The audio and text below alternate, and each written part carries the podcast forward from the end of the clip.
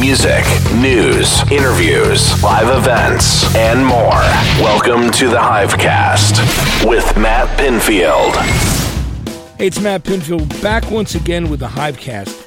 And today I have on a disc jockey that I really respect for a lot of reasons, and I'm very happy to have him here. It's Jonathan Toubin. Now, Jonathan has been spinning doing New York Night Train, which is this incredible scene all over the country, but based originally out of New York City, and uh, where he spins all vinyl, all vinyl 45s, plays great old rock, R&B, soul, rockabilly, just a little bit of everything, really. And you know, he's also got this really cool thing called Soul Clap and Dance Off, which we'll talk about too. And there's bunch of dates coming up as well. Jonathan, welcome to the Hivecast, man. Good to hey, see how's it going, Matt? Nice to see you. Really good to have you. You know, I, I wanted to talk to you. Are you from here originally? From No, New no, York? I'm a Texan. You're a Texan. Yeah, yeah, yeah. That's cool. What what town are you from in Texas? Well, I'm originally from Houston, and then Austin, and then here. Yeah. so you must. Um, do you ever check out any of the old like Texas psychedelia and garage stuff? Like Oh, heck Bubble yeah. Puppy and all. My that? stepdad gave me the first two Elevators albums. Oh, when I was 13 growing oh. up, and uh, yeah, and some other stuff. Not as a job like Fever Tree or whatever. But, Yeah. you know, I like. But 13th floor elevators, you're gonna miss me and all those great. Stuff. Oh god, I can't believe that. Yeah, I mean, I was buying like Jimi Hendrix and stuff, and he was like, "You should hear this." I was like, "Ooh." Yeah, I mean, Jimi Hendrix is still great too, but you know. yeah, but there's but it's good to even hear that stuff too. Just, Oh man, yeah, no, I, I, like moving sidewalks who became I think it's ZZ Top and all that crazy stuff. Man, I can't believe how good all that is. And I still, the funny thing, I still find all this weird. Texas, you know, people always talk about Memphis or, you know, New Orleans and Detroit, which they should. It's great music meccas. But Texas, it was, it's more spread out. But I always find like a bizarre record. I'm like, what is, like Jimmy Heap's Gizmo, some strange record. Yeah. What is this weird record and where does it come from? And half the time the culprit is Texas. Yeah, and you, there's there's a lot of great music coming out of there over the years. Yeah. And Austin's still a great town, of course. Now, um, when did you, your interest in music start? As a young kid, and when did I mean? I know because one thing we have in common is I have thousands of 45s. Yours are probably in better shape than mine because I beat the crap out of them. I moved hundreds of times, and I used to play them on bed record players as a little boy.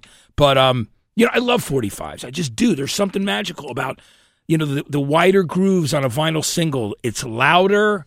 The minute you drop it, the song is the song that you're going to hear, you know, and there's something magical. No, when that- the groove that- goes out, it, it's done.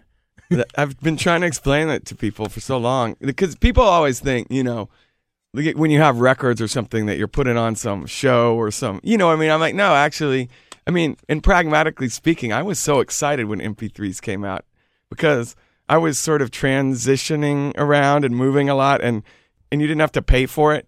But when I started DJing, I, I uh, it wasn't so bad to play. Like if I didn't have a record, I'd play the MP3 or CD. The problem would be when you'd follow it up with like some thrift shop 45, nothing that you even thought about. And then when you have to go back again, it made everything seem so Thin. tiny and weird. And it's you can only, I mean, if all you hear is one thing all night, your ears get used to it. But when you put one up against the other, it's always something where it's like, it's just this giant tone. Yeah. And and I'm so sad too that people. I mean, we now have these amazing sound systems, and you know, not too many people put those through there. And Yeah. when you do, it really. That's why I don't like mixes too. I I don't want you to hear it on the earbuds or like a little MP3 of a record. I want people to come in and like feel the. Feel the bass. Feel like the oh. feel like the you know the mid range of the sound. You know, and the hi hats. Hear the the snare. You No, you can hear the cymbal like ring Yeah. out, which you can't.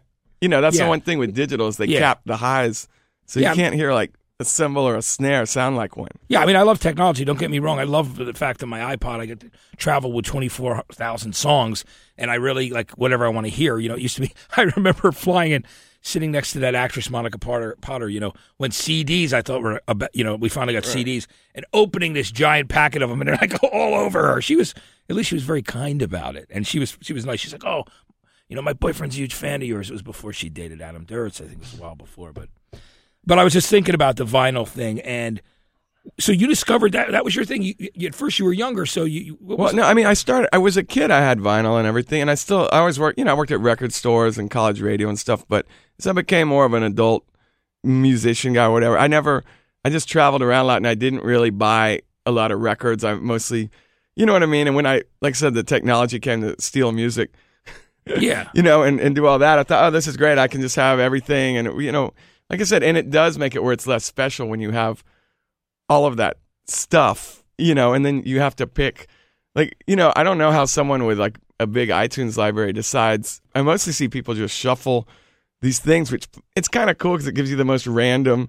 mix. That's Yeah. yeah. But I'm like the same way. I'll, I'll be spinning through it because I have so much in my iPod, and I, so I love. You know, there's things that I love. Obviously, this podcast people are listening to because of the technology of the internet, and, and so that much I love. But but I do. There's still that warmth because you know I grew up on vinyl of the sound. And, and so when you oh, DJ, Okay, one- one, sec though, before you ask me this, I was going to say with the technology, one thing I, I'm concerned about, if technology brings you, for instance, like with freeze dried and frozen food that in the 50s and 60s, if technology makes you able to distribute something for cheaper and and people to be able to consume it for a, a lower price and it's more convenient, it doesn't necessarily mean it's better technology. And I was thinking, you know, I read that interview with Neil Young where he said that he and Steve Jobs would sit and listen to records because the inventor of the iPod hated, you know, MP3s and CDs.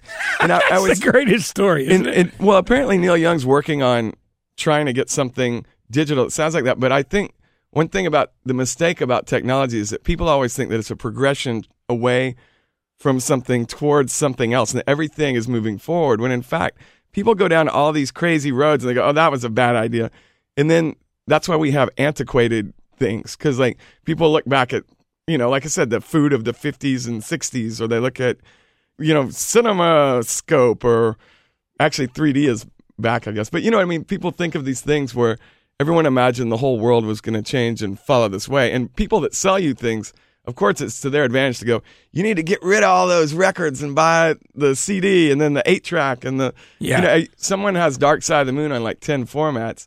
But really, I, you know, the original record probably still sounds better. So if we're talking about technology and the supremacy of the actual thing, not the convenience or you know profit margin on MP3. Think about that. I mean, Yeah. it's a lot higher profit margin. CD was the biggest markup ever. It cost them way less than vinyl, but you know they like. Uh, yeah. you know, so I'm just wondering sometimes when I play these things, I don't want to be, I don't care really about retro culture or anything. For me, it's a higher form of technology because it sounds better. It does. I mean, that's how I feel about the sound. That's I agree. It's warmer, and there's and after DJing, and I DJed in the clubs for playing vinyl like 13 years, you know, and um, had to lug all that really heavy 12 inches and seven inches around, or got friends to carry them, you know, and help me carry Those those, are good boxes friends. in. Those Yeah. are really good friends, man, because it's their backs too and mine. But uh, you know, but 45. So when did you start collecting? From the time you were a kid, did you still have stuff, or did you just decide while you were traveling? You were in bands like Grand Mal, and you know, Yeah, in a yeah. bunch of bands. Did you pick them up on the road? well, no, when I, I mean, when I was a little kid, I would buy any, I mean, there was Kiss. Yeah, and I bought all that stuff and joined the Kiss Army and did all that. And then you know you get older and and uh, you know in middle school I bought all these really embarrassing records and some decent things, but you know mostly when you're about eleven or twelve you buy what they tell you to buy. It's your job, and that's how a lot of you know particularly bigger bands get by. And and then you know but once you turn like 13, 14, you find out what punk is or like I said psychedelic music or yeah, the blues or and and you know I feel that radio in the late '80s, mid to late '80s was so bad that it sent a lot of younger people on a journey to find what later was called indie rock or you know Alternative and- or and- yeah else, yeah. hardcore music and you know but like there was so much because the the mainstream was so it was actually a lot a mirror of uh, what happened in post-war America where the mainstream ignored everything but like if it's going to sell 10 million copies or if not we don't want it. So we had all the black flag and minor threat and dead kings we had the reissues of blues we had all these different things to buy if you didn't i mean you had to look a little harder for it but if you didn't want to listen it was on the radio it was very, very a lot of people actually made quite a living and there were quite networks you know of people able to sustain one another you know without like- the mainstream yeah, like through fanzines and just through Yeah. you know word of mouth and shows, yeah live shows, and you know getting their records out. And Black Flag and bands like that that were part of that punk scene, Yeah, the so- American punk scene. so yeah and the record stores too i mean that's what i I miss record stores. I'd stores. spend my time at those places, and that's where you learn. I mean, it wasn't like getting the recommendation from All Music. If you like U2, Yeah. you might like Coldplay or something. It, it was the sort of thing where, and for a while in the early '90s, I worked at. Did you ever go to the Sound Exchange in in Austin? yeah, of course. Yeah, I worked at that one on the corner of 21st and Guadalupe in the early '90s, and uh, I mean, there was a culture around that. There's culture around college radio because Yeah, and, and I was really depressed. I went to Houston last time, and finally the the radio station where I first heard like you know Velvet Underground or the Minutemen and all that. KTRU, it uh, it pretty much got shut down for the. You know, I mean, there's not a, a lot of those places where people could. I mean, you have access to more stuff, but you don't really have you know, someone who knows about saying, "Hey, check this out." Yeah, that was. I mean, the peer to peer is the way it's uh, you know goes online, but it was uh, really you know it was face to face. Someone would go to you, "Hey, you should check this out." You'd look at it. Sometimes you'd look at a record and just the cover would make you buy it. No, or at college radio, I play a song. Sometimes someone call you and go, "What the heck? Do you remember that ever?" Yeah. Like, what what did you just play? Yeah, people would go, yeah, exactly. Because you didn't fun. have to talk except once an hour. See, I, it depended on which DJ you were, right? Because oh, yeah. you can imagine that I talked quite a bit on there. Well, I played. I would never uh, when I was in college radio. I would always play like at least four songs in a row before I would talk. You know, because I would I wanted to give people the chance. I love it too when they would talk. This is even if it was an animated person. You know, they get on college radio and be like, "Hello, you are listening to KTSB Austin. That was." Toad the Wet Sprocket. Before that, we heard, you know, yeah. And then they get off and they, tell, hey, what's yeah. it, you know, like, I don't know. So yeah, it's funny, it's but like it's so true. Bored college guy yeah. Yeah, it's got to do. He's trying to fit in with with the, with the, rest of the people at the station, I guess. Yeah, but, but I gave up all that. I, I mean, I started playing bands and traveling and working and doing all this stuff. And hey, you played in New Brunswick, or I was doing the scene. You played at Court Tavern, right? yeah, but I mean, you know, I just kind of records weren't as important to me, and uh, it wasn't until uh, the mid 2000s I started a, a little label and an internet magazine and it's kind of helping. You remember Kid Congo? Yeah, of course. He's amazing, and uh, he, you know, he was in the Cramps and the Gun. Yeah, he was Club. in the Gun Club, but he has a yeah. great band called the Pink Monkey Birds, and I've been doing for years. And I, you know, I, actually, it was funny. I when uh, when Grand Mal got dropped and all that, I got worried, and I got a, uh, I got a web design certificate, and I, but I didn't really have any clients because the internet thing kind of shut down right when I got it, and I.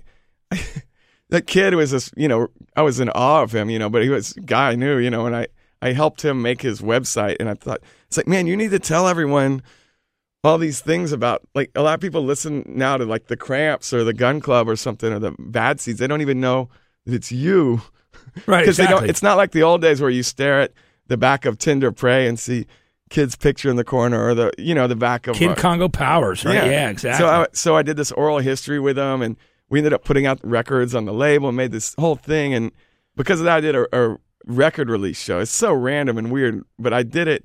And uh, Ian Svenonius was involved in it from you know Makeup, Nation Ulysses, all that yeah. Chain and the Gang.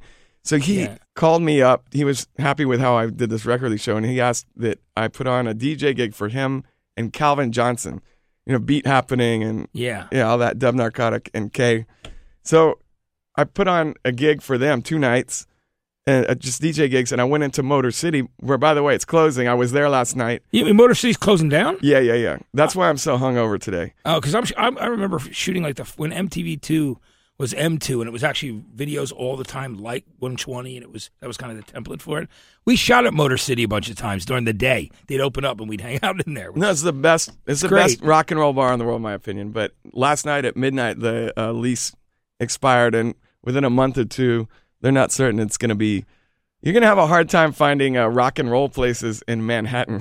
yeah, it's a shame too because you know that place has been there a long time. It's in the Lower East Side, and you know real estate is forcing a lot of great legendary places out. Not just real estate, but culture is going away, and that's the main thing. Is like Manhattan, even though it was always expensive, it always had these uh, inexpensive pockets for artists. And all. I mean, I have to tell you, but the thing is, is the new culture in there. It's not like the new rich people or or whatever. I don't know their income brackets, but you know, whoever they are, they don't care for uh, that type of thing. I, you know, I'm a DJ. I get invited to do stuff. I go to things. I mean, people, they're really suburbanizing. I mean, people really, you can go to a cool underground place and they're they're playing Beyonce. So I was like, you should go back. Like I told a girl that it. This girl came up and requested that for me. I was trying to be nice, and she kept bothering me. I was like, look, you know, I came to New York because I like this unique culture and people discovering things and if you want to hear mall music, you don't need to be here. You can go like you go to Houston where I was raised, you know, like go to the mall in the suburbs and hear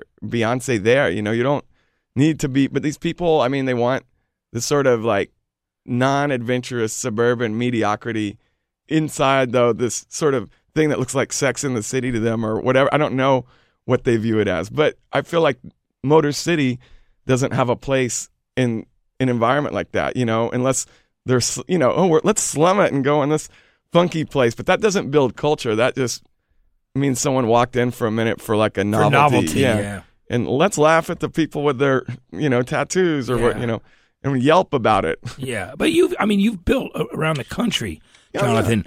One of the biggest followings. I mean, you're one of the most you know def- definitely one of the most well liked DJs because people love the fact that you play all the 45s. Well, no, there's smart people still out there. That's what I know, I that's what. I keep trying. I've been trying to prove a point. I mean, Motor City, like I said, got my start there.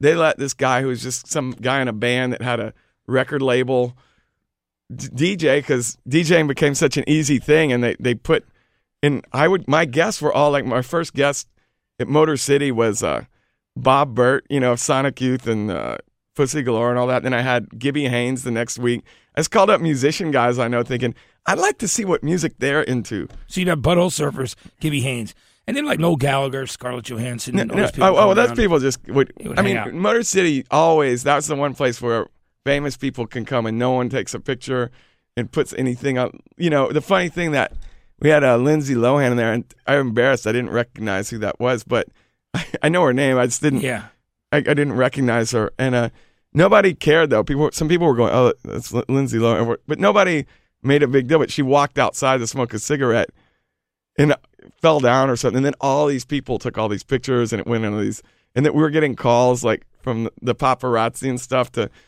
What was she drinking, or was she? and No, nobody would say anything. that's or so cool that you guys protected her privacy. Yeah, yeah. Nobody cares at that place, but it's the opposite of like all these other. And to be honest, I mean, I'm nothing against her, but I don't know her work. I've never seen one of her movies. I'm not impressed or unimpressed, but I am impressed with that that people there are cool enough not to care, and the people on the streets, you know, are uncool enough, like anywhere else, to be like the, you know, she some girl- Vultures. she's having her time. She's out partying and she fell down for a second. You know what I mean? And it's in a anyway, but that's what I really respect about that culture. And also what I do respect is that I mean, yeah, they gave me this opportunity. There you could just sit and play. I played all this Texas punk records nobody knows and no one cared. You know, and then every now and then I started learning, you know, I get invited to dance parties and that's how I got to do the soul thing because I was trying to figure out something that really rocked and was unique. Is that how Soul Clap and, Dance Off started? That Yeah, I mean, I well, I tried also. I was, I really started as I started buying records again. I really, like I said, I really love those forty fives. But at Motor City, you know, I tried that there once, and the people they don't really dance there, and it's and that you know they rather rather have a different kind of sound. So uh, I ended up kind of randomly putting on a night. Well, the first Is that one- the shaking all over under sideways down night? oh well, that, that's a whole other story. But th- Yeah, because I love. I just have to say, when you put two of those cool singles together, which is the Johnny Kidd and the Pirates, right? Guess who did it too, and the Who, but shaking all over, right? And he combined the title with "Over Under Sideways Down" by the Yardbirds, one of my favorite songs. I had this single when I was a little boy. yeah, Yeah, no, I so- love so both cool. the titles, and they sound wild. And I When you like put the them together. name. Yeah. it's a great name. It was. I saw that.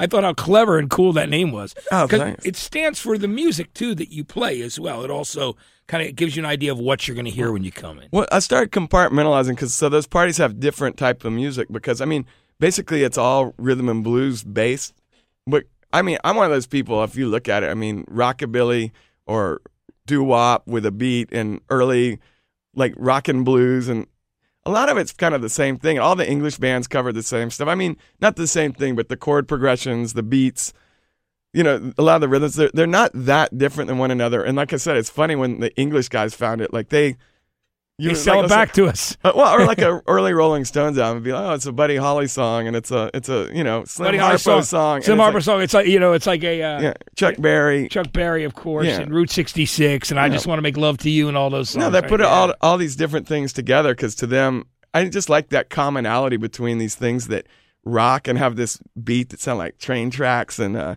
you know, like in on the 45s, the not the repros, but the original 45s. Like once you put down like a real Chuck Berry 45 and you hear that, there's something about that highness of of the guitar, like and even Like Maybellene is one of those songs. Dude, that's so yeah, if you hear the one with the silver Yeah. Chess, not the later one, man. yeah, You know, I, I recently, it's so funny. I wasn't, I didn't care that much about this Muddy Waters song, 40 Days and 40 Nights. Well, I mean, I liked it, but, you know, and I had it since high school on a real folk blues LP comp, but I was in Detroit and I found one and, uh, and I just put it down as my little thing.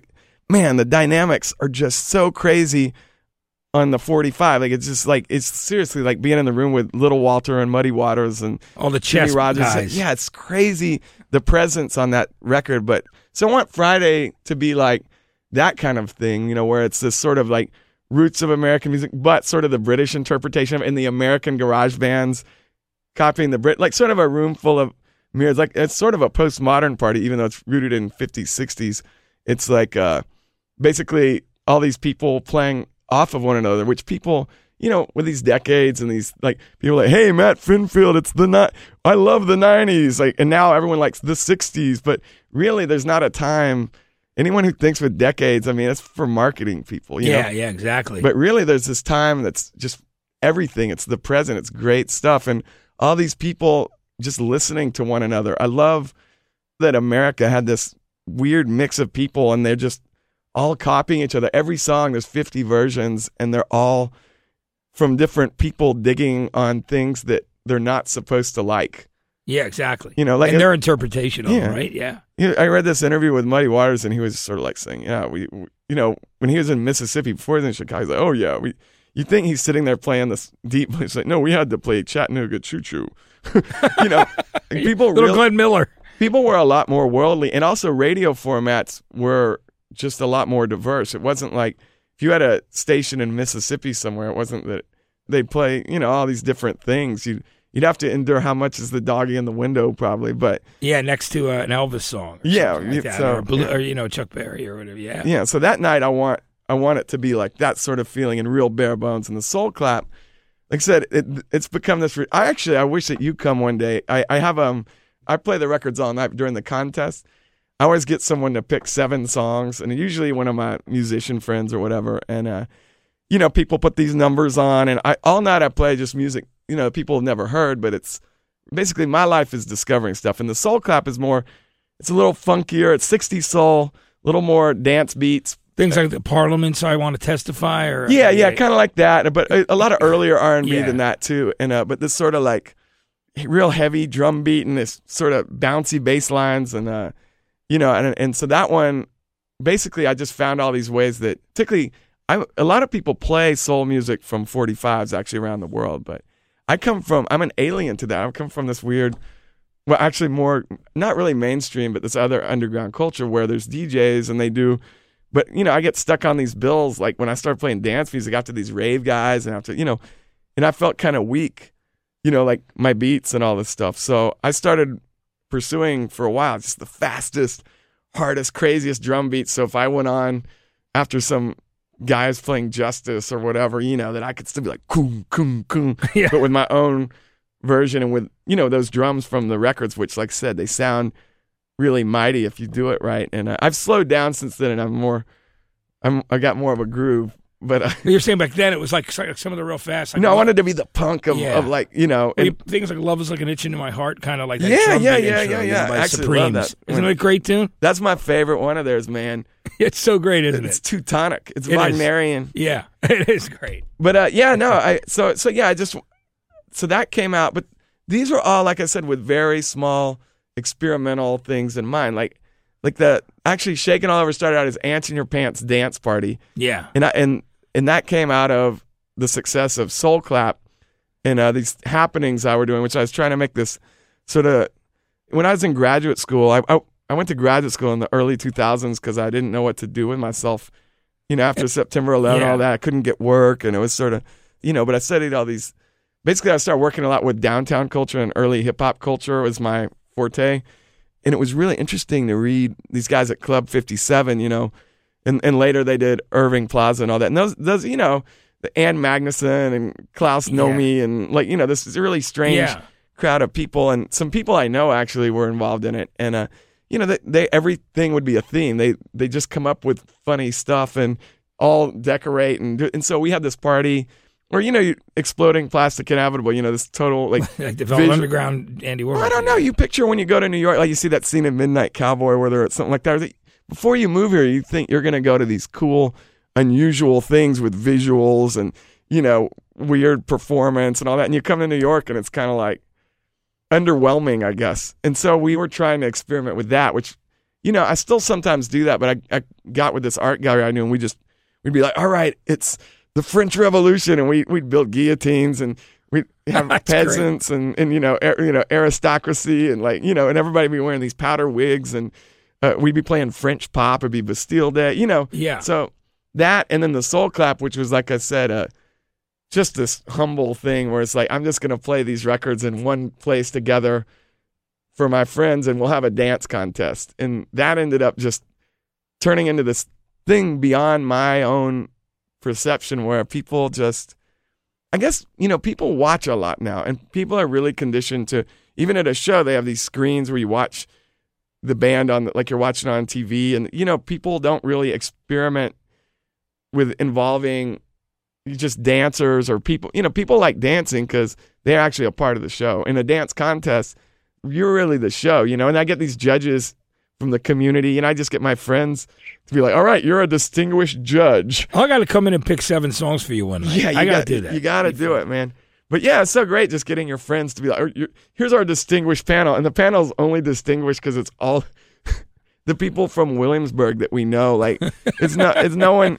And so we would just do that every month. And people would just, it just got immediately popular. And people, you know, loved one, just trying to outdance each other and play around. And the, and the judges liked it. And then one day I got a call from uh, my agent and she was like, they, they were like, oh, yeah this Canadian festival wants you to do the soul clap there. I'm like, oh, I can't do the the soul clap out of town. You know, it's in New York. It's a neighborhood thing. And she's like, well, you know, they'll give you like twice as much money if you. Do. And I'm like, oh, I could do it out of town. And then, and, and I started doing it, and I realized, and it's something that I never realized. If you're a touring DJ, you know, these guys come on, and they're just projecting outward. There, some places they even put like a headlining DJ up in one of those '90s towers, or so, you know, and the, but they're not with people. It's sort of like this fascist spectacle, you know, like the Fuhrer is up there and he's speaking, Yeah. you know, and and they're not involving people. And and uh, the Soul Clap was so weird because you pull in and you have seven people from whatever, and sometimes it'll be someone like Mike Watt or someone like whoa, or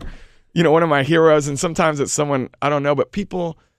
They're all involved because those are your judges. You It's know? so cool. You And- have Mike Watt up there. Oh, An we had- old friend of mine too. Who else? Like, Everybody. tell me about some of the other people who've DJ'd with you too. You mentioned Gibby. You mentioned. Oh Man, man, right every now. everybody, man. You know, I'm Just running this off a list so people know when they hear. I'm trying to think who I've had. Um, Jon Spencer, David Johansen. oh yeah, yeah. We've had those guys are actually pretty good with records too. They're really amazing. But yeah, I mean, but it's still been really organic. It's Yeah. I've mostly had my friends, and then sometimes if some yeah Jello Biafra or someone like that, you know, like Yeah. real music head, man, and uh, Totally cool. I got to ask you. You mentioned you, you were going to call it the Ants in Your Pants Party. Were you thinking like Ants, Ants in My Pants by like James Brown kind of thing? Yeah, yeah, yeah. Because you know what song I love by James Brown? It's Lickin' Stick. oh yeah, Lickin' Stick Part Mama, One. come here quick. Bring that licking stick. It's so great. You know isn't what? it? I, I, well, a- I found out too. You know, it's so funny because when I when I heard, heard that, I don't know why, but I assumed immediately that it meant, you know, it meant, it meant oral sex. Yeah, but but the, it's really you know like a you know the licking stick what was about going out and getting a stick to beat someone with, which you know like when I don't know if you know anyone from the country or whatever, but it's it's a normal thing. Like a lot of my Texas friends still go, all right, go out there and get a switch, you know, and you have to go get a switch, and your parent the parent beats you.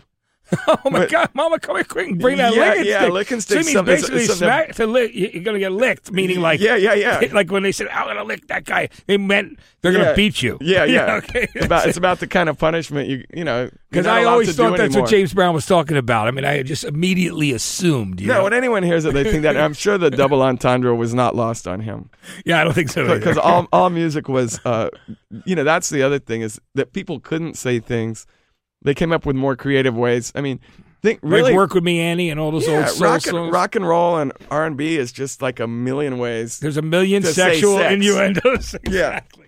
when- in a society that, that that wasn't you know permissible so Especially back then. Yeah. You know, that's why they, they wondered why, you know, when these British bands came over, Elvis, you take Elvis or like anybody like that, the Beatles, they said that there wasn't a, you know, there wasn't a moist panty in the place. And that was because they were so held back, I think, you know what I mean, from from sexuality. So people found another way to find it in lyrics, didn't they? They, Oh, they, every, they masked and the it. whole experience. You know, that's what I really uh, wish was still with music today. I, I mean, Yeah. it, it sounds sort of like a nightmare, like when you read Keith Richards' book, you know, and he's talking about how they had to run from the little girls all the time and they were vicious. And they tear their clothes off, yeah, you know, you know, dig into their skin. but there's something really exciting to me about that hormonal thing Yeah. from the period between Elvis and the Beatles era, where just these restrained young people just you know, it's so hard for me when I hear one of these. I mean, I like Elvis and everything, but you know, compared to a lot of the other stuff back then, you know, you hear one of his songs, you're like, it's great. But when you hear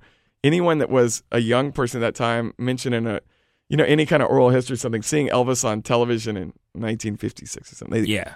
there's something about whatever it was that they weren't getting Yeah. that he was providing that was just making people go insane. And that's that's kind of Yeah. what I was saying about Elvis and the Beatles. I, you know, I was saying because there was actually, you know, a writer there was an expose done, and that he made that comment about moist, wet panties, and you know, people peeing themselves because they were so excited. You know, they were whether it was sexual or nervousness, whatever it happened to be.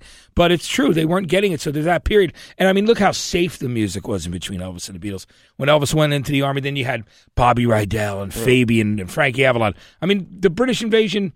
Had to come, you know. Well, I mean? the other thing that's crazy is that, that black people were still making great music They were. that period, and and and a lot of rock and roll guys. I really love when the uh, twist became a part of like rockabilly, for instance. You know, Yeah. because the twist beat just made for someone like me who deals with beats. Suddenly, I have all this rockabilly that I can really play on the dance floor because it has this ding ding ding ding. Yeah, kind of like you know Johnny and Dorsey Burnett. You throw things like that. Yeah, yeah, Eddie Cochran, Jeannie. Yeah, like all those guys, you know, like they all when they entered that era, it just sounded amazing. Or even like Little Richard when he started his career up in the '60s, or Chuck Berry when he got out of jail. Like those guys were making such good stuff in the '60s, but the sad thing is they weren't hitting the charts like they were in the '50s. So the the real thing I think with the Beatles and the Stones and all that was just that it brought it on to the the mainstream charts. But really, the crazy thing about music, sort of like just like today, like with people with the '90s last year yeah, people are like, oh, you know, people are really getting into like Nirvana this year, and they're good. You know, I'm like, wait, nobody ever stopped listening to that stuff. yeah.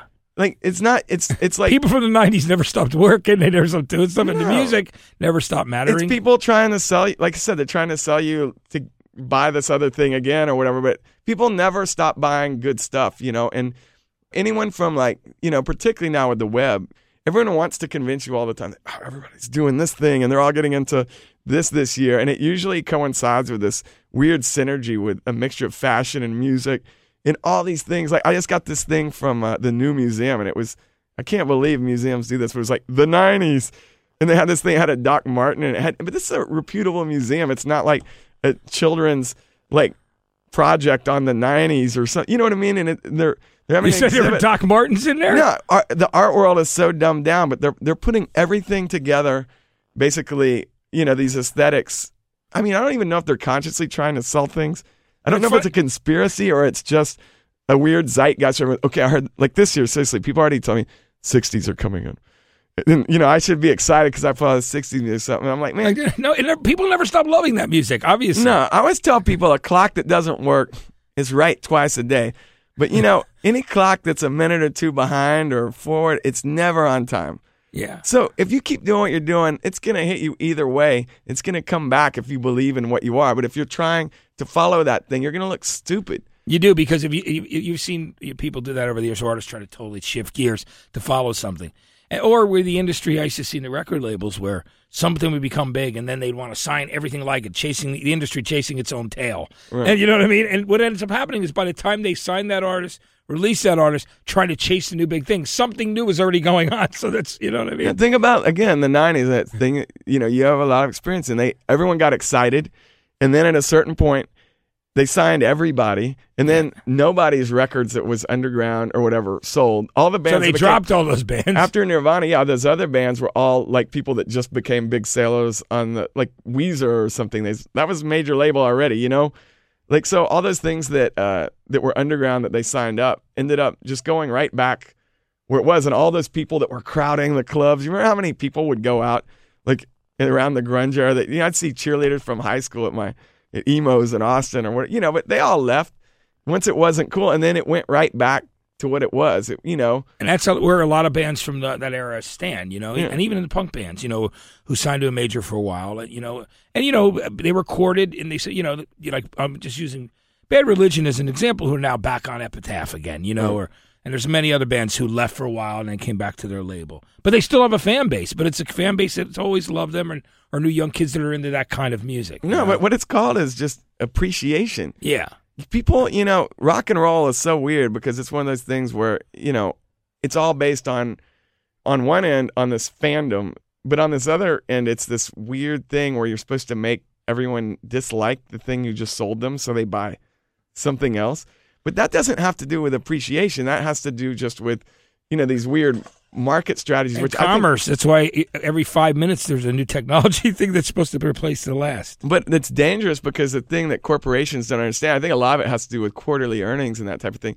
They need to show up every, you know, quarter on the sheet that they gained some sort of profit. But it makes people not invest. Like, you know, in the old days, they give a band a development deal. They have like four records or whatever and expect it not to sell at first. And, And, you know, and these bands would end up being, you know, that's the truth. It's more of a quick fix today. It's reaching for the lowest branch on the tree because of what you said, because of the quarterly earnings. Where back then, they let it live as art and, you know, as music basically. As you said, signing an artist, waiting at least till the th- third album to see what happened. You know, that's why you wonder. I always use this example. Bruce Springsteen, would have made Born to Run? He would have been dropped.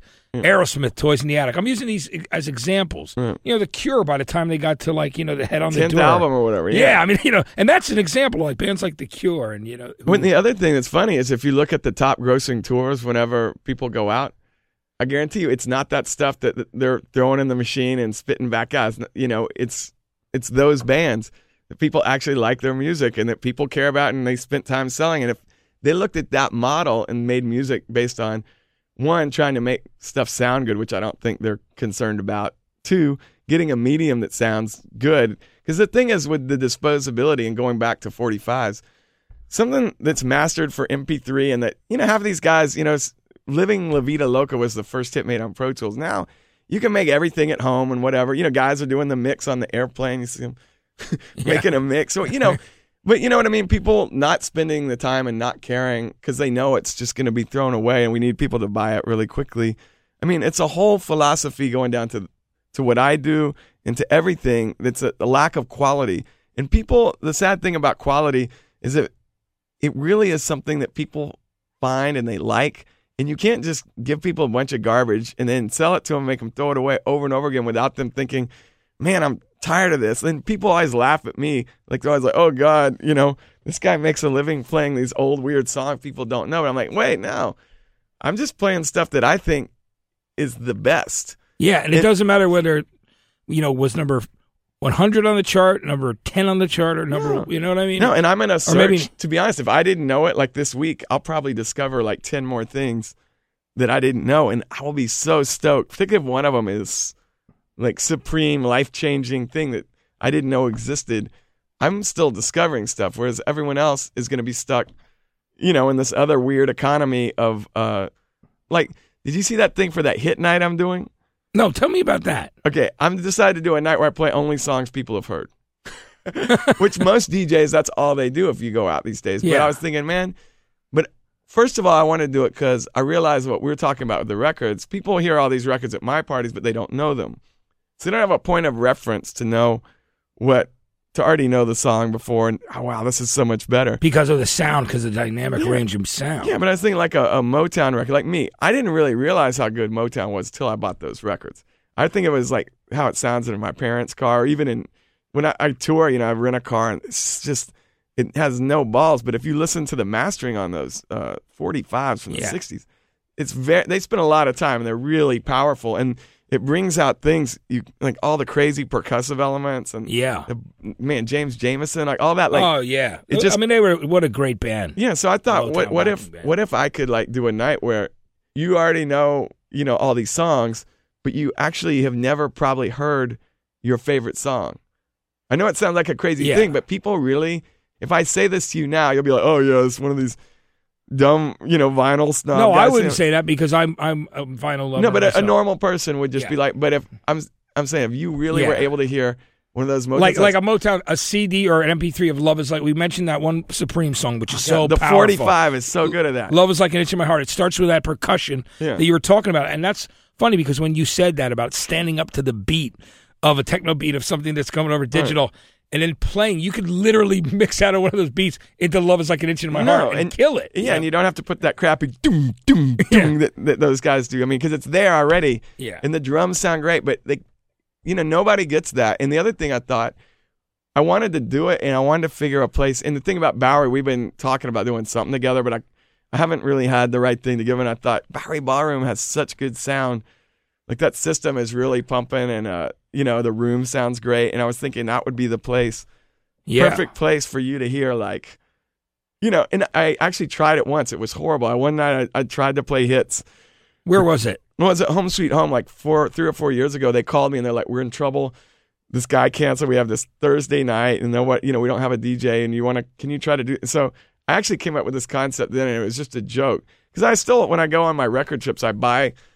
I buy Cool Jerk and all that if I see it, or what you know, records I like, but I'm not going to play because they're too obvious for what I do. You know, Yeah. so, you know, but great records. So I just did a night of that, and but and it was wildly successful. They called in another bar back and another bar last minute, like crazy night. But I found it very difficult on my end because the thing about playing obscurities, which no one has really thought about with this stuff, is but like if you go to a house party, I went. My friend took me to see this house DJ. I don't really like house music, I admit that much, but I, you know, I'm open minded. Guy was great. It was a place called Cielo on Meatpacking District Yeah. great sounding room, great DJ. I, like I said, didn't like the music that much. And I started asking people, you know, because they get real excited at these points. And I was saying, that's great. He's doing these breaks stuff. And nobody actually that I asked knew any of the material. They just liked the sound of the house music and the DJ was good. So I started thinking with my own stuff, man, I just, all I need to do is strategically play things with the beats, which is kind of hard with two minute 45s with, Well, it means you're really working. Yeah. Yeah. It means you're. I mean, because you you got if you're thinking about what's the next thing that goes, and you're you're thumbing through your records quickly. I mean, and then you Right. go, and then you want to match up the beats on your 1200s or whatever Oh. you're using. You know, that's hard work. I mean, that's a DJ at work. It's very hard. And, but the other know? thing is that you you know you you always feel people out and you try to bring them somewhere. But if they don't know the songs, what's great is it becomes wallpaper, becomes ambiance. They get lost in it and they just dance based on where you take them and they trust you after a while. And you just you know you increase the energy, you decrease the energy. The same with the tempos. You stop things, you start things, and it, it becomes this relationship you have with people. But when you play these hits, the problem is everyone already has a preconceived notion. Like, you know, I play Oogum Boogum song and people stand up and it reminded them of that summer where the, you know, that this was on the mix that Yeah. Their buddy gave them, whatever. And then you play like, you know, I don't know, Dragging the Line by Tommy James, like, oh, Yeah. my, my ex girlfriend used to say, whatever. But, you know, Yeah. people are standing up and sitting down already based on hearing the first few bars of a song. Whether they like dragging the line or not by Tommy James. Right? People stand up or sit down based on what they already know. And so basically, I mean, part of why I quit playing hits anyway is like, I want something interesting for me and for you. Let's learn. yeah. you keep it exciting. Keep experiencing, like you said, and discovering. Which yeah. And playing the hits with a cheap shot. And why I realize those DJs that play hits get stuck in that is that they have, people are all basing it now on things they already know when it's hits. And if you try dropping the obscurities after that, like I'll always watch them do it. Like, okay, now I'll play one of my, DJs have great taste. And, but, you know, they'll they feel stuck in that situation. Yeah, but they'll play they'll, and they'll play one of their songs real quick, like that they like, and you'll see the floor go, and then they'll be all right, Michael Jackson, yeah. you know, and the right. floor the floor will fill up again, and they're like, you know, you know, they have Michael Jackson ready for Yeah. right after the. So I prefer the other method. This is I find it really hard to play hits, and I uh, it's a foreign environment for me, and it also, like I said, there are a million hits that are great songs, and particularly well recorded, you know, for from the '60s. So I look forward to playing it through that system. But what I don't look forward to is is trying to deal with people's preconceived notions of music, you know, Yeah, exactly. No, because they, they don't get lost. Yeah, Yeah. that's a really interesting and, and I think an incredible philosophy because but it definitely takes you know science thinking and really understanding the sound and finding good music that people will will be absorbed into. I mean, that's, No, that's the art of DJing, it, isn't it? You know. But playing a bunch of hits isn't DJing. It's it's actually a, each song is a means to an end, and at the end of the song, that's the end of it. And the beginning of the next song is beginning. You never get people to go into the long narrative with hits. Yeah. and that's the sad. I mean, I want to play them more, but also if you drop one hit, like if I one night I'm feeling particularly nice, Yeah. I'm like, okay, I'll give them like, you know, I won't give them "Shout" by the Isley Brothers, but I'll give them this cool version by Lulu and the Luvvers. Yeah. It's equally good, Or it's your thing or something. or whatever. right? Yeah. and then everybody will be like, and then the minute you play that, then people come up and go, "Do you have twist and shout?" by the Isley Brothers? Do you have, you know, you have Mr. Postman? Yeah, because the minute that you play one and they taste a little blood, they realize, oh god, maybe this guy's gonna keep giving us all this great stuff we love, and I'm like, no, no, nothing good. You're like, no, no. I mean, I I love I love to make people happy, but I keep thinking, sort of like you know, making people happy, like a kid happy with candy. It's like you Yeah. it's you're not gonna ha- have any like real reward from it. It's better to teach them how to like you know broccoli. Right. Exactly. What's good for them? It's the Hivecast with Matt Pinfield. This is the Hivecast with Matt Pinfield. What do you think of the whole Northern Soul thing that was a phenomenon out of England? And did you ever find yourself playing stuff like Tainted Love, the original by Gloria Jones? You know, I, I particularly I drop that one at corporate events sometimes when things aren't working out for me. just so that because they'll recognize the song and, and the riff, right? But it is it's a unique enough record that uh you know because it's a great and, and I have an original one that's actually a promo. So the original's on styrene, Yeah. but the promo copies were actually on vinyl. Yeah. because they didn't want it to sound. I mean, that was horrible phenomenon where they you know what styrene is. yeah. Yeah, they, they just make it this cheap, crappy stuff. But they would the radio stations got the good stuff. So I got Yeah. a radio copy. But yeah, man, the problem with Northern Soul, I mean, I personally, you know, it's a little smooth and nice for. I like that. I A like little that. edgier, right? I like that dirty, Dirty nasty down. American stuff. But Yeah. uh, you know, and I do love that English appreciation has defined an American genre. Right. You Because know- it's, it's American records they're playing. Well, not only that, but all these Americans, you know, it's funny, particularly during the '90s and.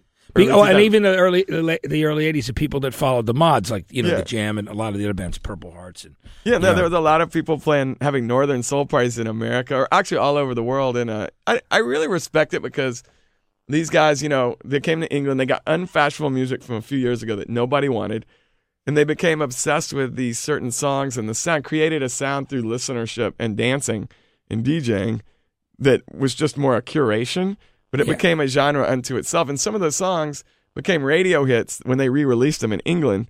You know, songs that Motown like no one bought ten years before. yeah, like they ended up in the in the cutout bin for like so ten it's, cents. It's beautiful, and the other thing is that people, the fact that they still do it and that they believe in it. People still every major, not even major, every town in England has a Northern Soul party still, and people still get into it and still go. It's a it's one of those pure traditions. Like I said, it doesn't have to do with marketing. It's it's real culture. But my problem with it, I guess, is that um, one, I I came in through the back door through this from a different perspective, and uh, because you were in bands, and you know, and you- yeah, but I can't make those people usually very happy when they come to the states and they come to the party. You know, I mean, I have a few. I own you know a few records on their list and everything, but uh, sadly, what I do is like I said, I, I'm trying to create my own tradition, but, Right. Uh, and I'm gonna go over there for the first time in May, and I'm I'm a little So you're spinning there for the first time in May, and you've spun all over the U.S. I know that. I mean, Yeah, you're, yeah. One, you're one of the most, one of the highest paid, most respected DJs out there. yeah, yeah, yeah. You know, I mean, but I've been waiting to go there. I've been offered there for years, but I, I have you kind of have you have you shied away from it for that reason? You just wanted to. Oh yeah, well I wanted to get, I, I I I wanted to know what I was doing more, but more than that, I uh, I just realized people get lazy with Europe because they can do it. So you get asked a lot to do stuff, and uh, but I know that if you go to Europe and you already have a name in the United States and you're doing really well, you can go there and actually make a profit instead of getting on. You know, because some of my mistakes here with the touring circuit was I would hit these towns before it was time and then you they don't really let you back in you have to really prove yourself again so i thought with europe it would be better to just wait until like i could really come and make a lot of money have people really promote my shows and like you know what i mean? Really have my whole thing down. And so last year i was going to do it. I i had a full tour booked uh, for last february but um i got run over by a car.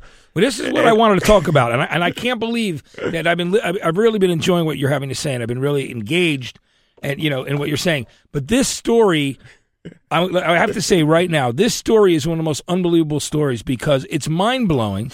You were in Portland, Oregon, okay, and you, I want you to tell everybody what happened because this, to me, I'm just so grateful and happy to see you here alive oh, and in one piece, and you still got all your facilities. You know, your, your thoughts are clear because you clearly could have died. No, I mean you were asleep. You were you were sleeping in your hotel room taking a nap. Tell everybody what happened. well no I'm- i'm happy i don't have brain damage it's bad Yeah, yeah, we have a little yeah. But, uh, we had that before, right? Yeah, yeah. It's hard to say which which you know. It's like the hearing. I can't tell what's from the accident and what was from before. But the brain damage, you know, I don't know. But, but, but you were literally in Portland. You were getting ready to do a gig that night. You were laying in your hotel room, and a taxi crashed through the wall of your hotel room and pinned you under it. Like, I mean, for my for our listeners out there, can you imagine it's laying in your hotel room, or and you've heard about this with people's houses before too, where all of a sudden a vehicle comes crashing through their f- picture window.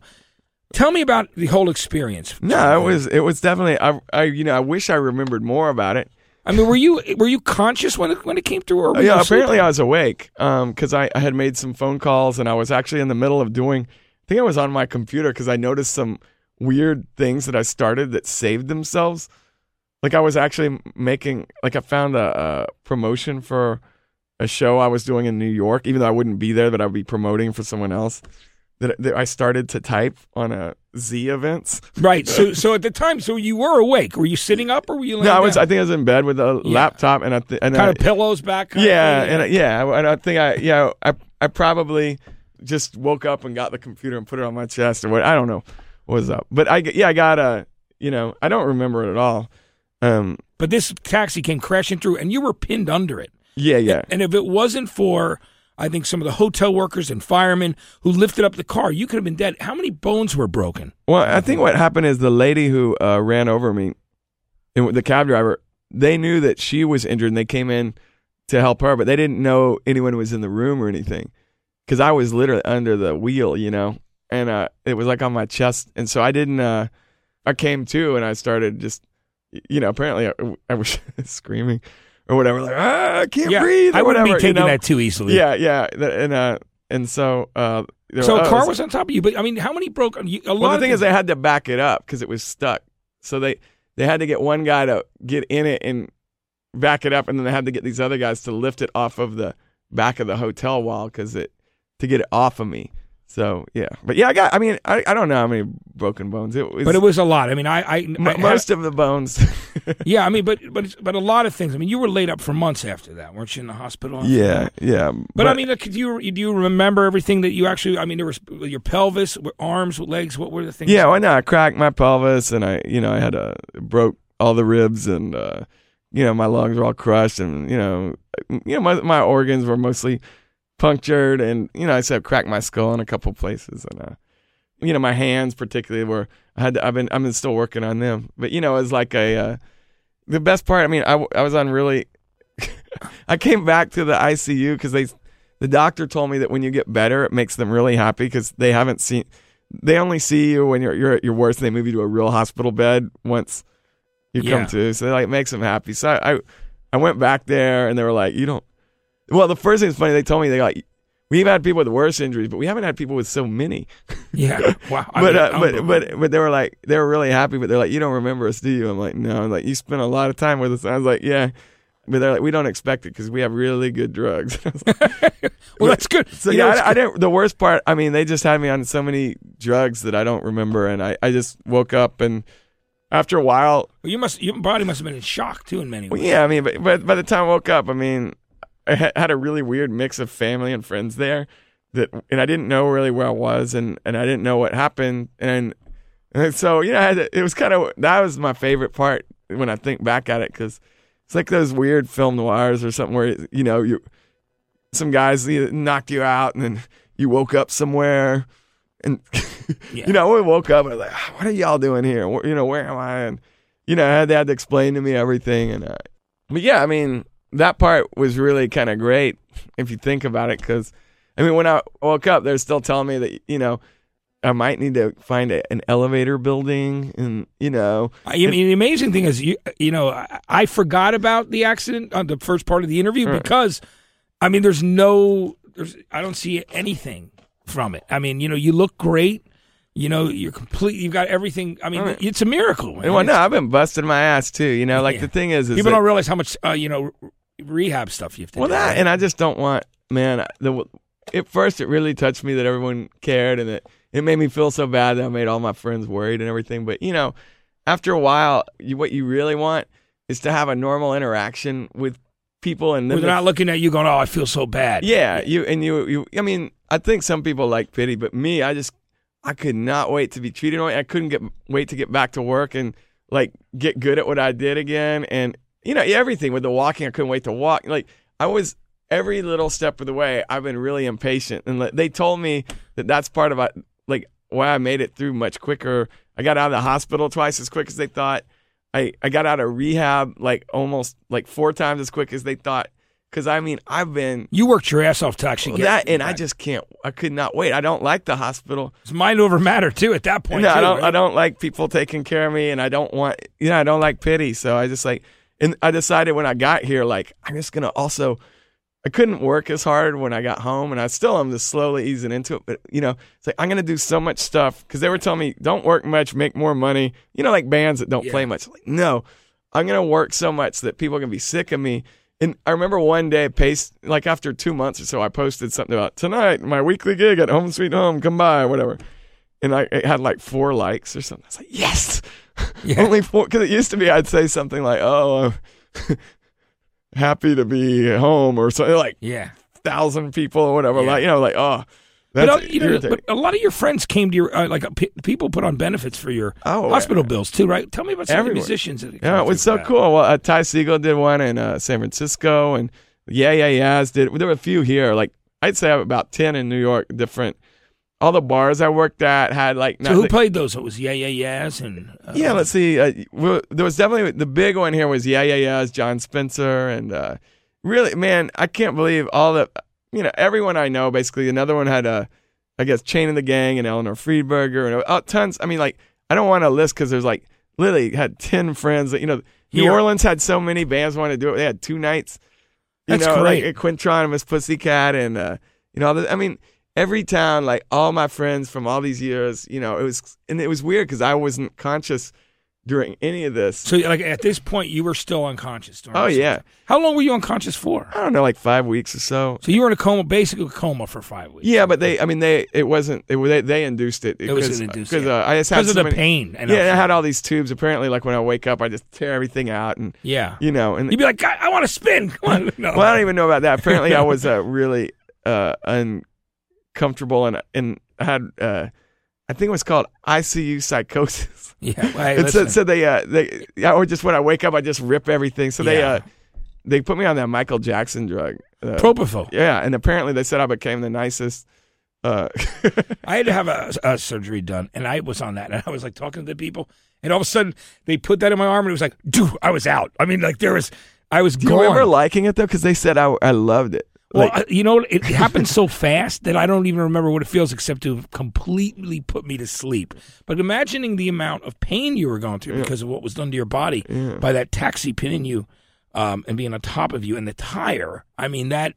You know, I'm, I'm sure like the the threshold going from the pain to the yeah, no, nah, there, nah, it's crazy. And it's funny though. You know, I was for a long time. I was just trying to get away from it, but now I just like this conversation's great. Like I, I'm not at all at this point. Like I, I used to. Part of why I also didn't like talking about it is like, you know, a lot of times you have a moment that you don't want to relive. Yeah, I understand that. And, like all these people asking you about your least favorite, uh, but now you know it's so funny. It's it's been only a year, but I feel so I, I feel so many miles away, and it feels like a different person was there. Or something. Yeah, was like I mean, because it was around it was around uh, January, February when it happened. yeah, well, it happened in December, and then I, I guess I woke up in January, and I, I completed my rehab by May, and Yeah. came here, Came home. Yeah, and uh, yeah, and so uh, yeah, that was like that. Was, but that to me, seriously, I have such great memories of it because one thing you never get to do as an adult is uh, progress and monitor your progress. Like when you're in school and everything, you can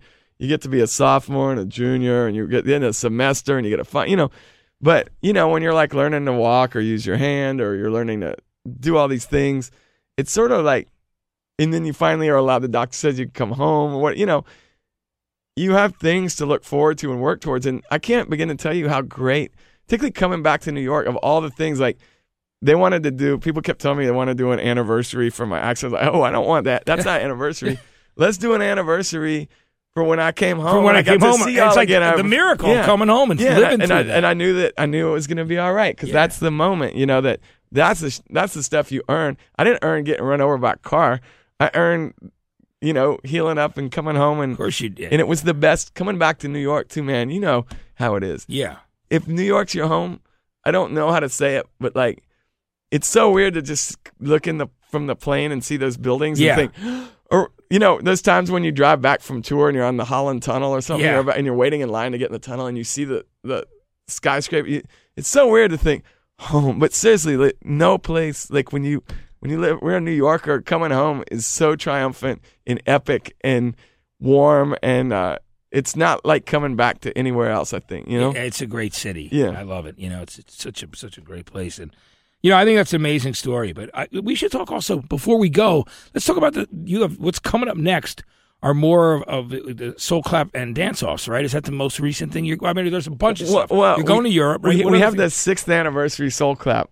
Uh, it'd be six years. We've been doing it like every month, except like when I was in the in the hospital and everything. And uh, yeah, and for this one, my friend Ian Svenonius, uh, he he is an amazing guy. He he had a show like this one, sort of called Soft Focus on Vice, and he he writes books and. You know, he sang in Nation Ulysses and the makeup and Yeah, Chain and the Gang and Weird War and all, yeah, really, and one of my all-time inspirations. Like I said, I became a DJ partially because of him, and Yeah. uh, not and as a DJ, he's a great DJ and a great dresser. yeah. But overall, this really amazing mind. And his second book just came out, and it's called Supernatural Strategies for Forming a Rock and Roll Band. And what he does is he uh, he has a séance, and he contacts like Brian Jones or whoever, and he asks these people from the spirit world who basically it's pretty funny. Like at first they don't come, but then a few of the really fashionable rock stars do it, and then it becomes like this thing where he can't keep the dead rock stars away. They all want to give their advice about how to Yeah. start a rock band and all this. That's great. So so for for this one for the selector, I've decided to get Ian to perform a séance and contact a dead rock star from the spirit world to pick the songs. okay, great. And uh, you know, I requested James Brown, but he he went there and he he was only able to, like Janis Joplin flaked, and James Brown didn't return his call, so he uh, he Jim Morrison. I mean, which it could be worse. He got Jim Morrison to be the selector. I think that'll be cool. So the Lizard King is going to be uh, picking the songs for people to dance to from uh, Beyond the Grave. So it's going to be a good one. that sounds great. Yeah, and uh, so that's going to be good. And then, you know, I'm doing, I'm shaking all. I think I'm in, I'm I'm doing a bunch of South by Southwest parties and uh, which are going to be really weird um, because I I always they actually they give me my own not just DJ slot, but they give me a uh, a night to do my soul clap party where I get all the slots. So I book a couple bands and then I DJ for a while. One slot is the dance party. Like they, so cool. Like I'm I, I don't know it's because I'm from Austin or because That's 'cause I'm so great. But I uh, think it's fantastic. yeah, but so we're gonna What do. nights are you doing it? So, uh, well, we're doing the closing party on Sunday, which has become a tradition of yeah. sorts. Are you doing anything early in the week too? Because I Yeah. knew, yeah, I knew about the Soul Clap last year and I couldn't make it. Well, I um, flew out that Sunday. I'm doing. I think I'm gonna. I'm gonna do a ton of private parties, and then I'm doing. Uh, I'm doing Friday night. I'm doing my Shaking All Over set on uh at the Panache Showcase, and uh, you know, I'm doing. I gotta come The Vice party is always I do that every year, and uh, and Brooklyn Brewery is having me the week before for their inter. They've had this new weird interactive thing with food and music, and Yeah. uh, and and I'm doing it a lot of towns with them. It's called Brooklyn Brewery Mash, And, but uh, Jonathan, I just wanted to say it was great to have you on here. Oh man, Matt, you know it's so good to to finally meet you again and uh and sit and uh yeah and to be back at the Viacom building. Yeah, because like you said, you worked here when you were a much younger, younger boy, I, yeah, I disassembled uh, mannequins, which is such a day. wild thing to do. All alone in a room, putting putting heads in boxes. That's such a great story. I know. Jonathan. I want to tell everybody to like look you up online. Yeah, Uh, yeah. what's the best way to, to check Well, yeah, I have a site called New York Night Train, and uh, but yeah, I'm just easy to find. Just go to Home Sweet Home on Fridays. in New York City. Yeah, I'm the easiest guy to find in, in town. All right, sounds great. Yeah. Jonathan Toubin on the Hivecast, everyone. This has been the Hivecast with Matt Pinfield. For all things music, news, interviews, live events, and more, go to MTVHive.com.